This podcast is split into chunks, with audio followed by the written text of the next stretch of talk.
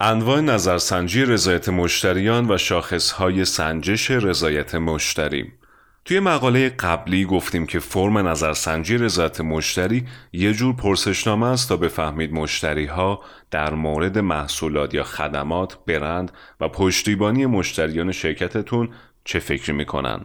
توی این مقاله می‌خوایم فقط در مورد مفاهیم مربوط به طراحی نظرسنجی ها صحبت کنیم. انواع نظرسنجی رضایت مشتریان راه های مختلفی برای سنجش رضایت مشتری وجود داره که هر کدوم اطلاعات خاصی رو براتون فراهم می‌کنه. یک شاخص رضایت مشتری CSAT معمولا فرم نظرسنجی رضایت مشتری یه سوال ساده است. اغلبم یه پاسخ دو گزینه‌ای داره مثل بله یا خیر. مثلا می‌پرسه از محصولات خدمات ما رضایت دارید؟ اگه بیشتر مشتری هاتون راضی باشن باید نمره بالایی بگیرید. یعنی حدود 98 درصد مشتری ها باید گزینه بله رو انتخاب کنن. افت ناگهانی این نمره هم نشون میده که یه جای کار میلنگه. دو شاخص خالص ترویج کننده ها NPS این نظرسنجی از مشتری ها می‌پرسه که چقدر احتمال داره که شرکت یا محصول شما رو به بقیه توصیه کنن. هرچقدر پاسخهای مثبت زیادتر باشه مشتری ها از شما راضی تر هستند 3.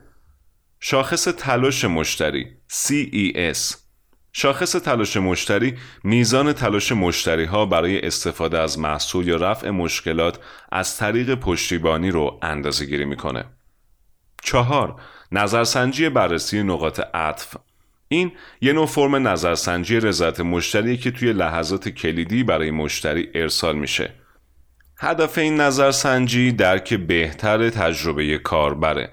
نقطه عطف یا بر اساس زمان انتخاب میشه مثلا 60 روز بعد از ثبت نام و یا بر اساس نقاط سفر مشتری. مثلا ارسال فرم نظرسنجی ها بعد از آشنایی و اولین قرار ملاقات.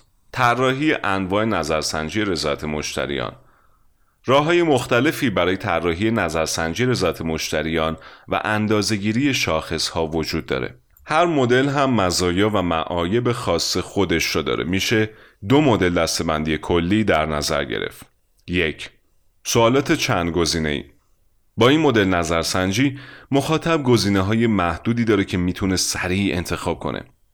سوالات مقیاس رتبه بندی، سوالات مقیاس دوتایی، سوالات اسمی، سوالات طیفی لیکرت و سوالات تفصیلی از جمله مدل هایی هستند که می‌تونید برای شاخص های سنجش رضایت مشتری طراحی کنید. دو، سوالات باز این مدل سوالات باعث میشن که مشتری راحت حرفشو بزنه. اگه دنبال ایده های جدید، شناسای مسائل و فرصت های جدید هستید، این مدل سوال ها عالیان. چطور نظرسنجی رضایت مشتریان طراحی کنیم؟ توصیه ما اینه که خودتون چیزی طراحی نکنید و از قالب های موجود استفاده کنید. این قالب ها رو آدم هایی طراحی کردن که خیلی توی این زمینه تجربه دارن. بعد تصمیم بگیرید که کدوم شاخص رضایت مشتری رو می‌خواید اندازه گیری کنید و این نظرسنجی رو می‌خواید برای کدوم مشتری ها ارسال کنید. مثلا اونایی که طی یک ماه گذشته خرید کردن یا اونایی که 6 ماه چیزی از شما نخریدن. زمان مناسب ارسال نظرسنجی رو هم مشخص کنید. مثلا نظرسنجی نقطه تبدیل بلا فاصله بعد از خرید برای مشتری ارسال میشه. نظرسنجی تلاش مشتری بلا فاصله بعد از دریافت خدمات پشتیبانی ارسال میشه و نظرسنجی حفظ هم بلا فاصله بعد از اینکه مشتری اشتراکش رو لغو می‌کنه فرستاده میشه. یادتون باشه وقتی داده هاتون به حد نصاب رسید نتایج رو ارزیابی کنید. حتما داده ها رو توی نرم افزار CRM ذخیره کنید تا با داده های دوره های قبلی و بعدی مقایسه بشه.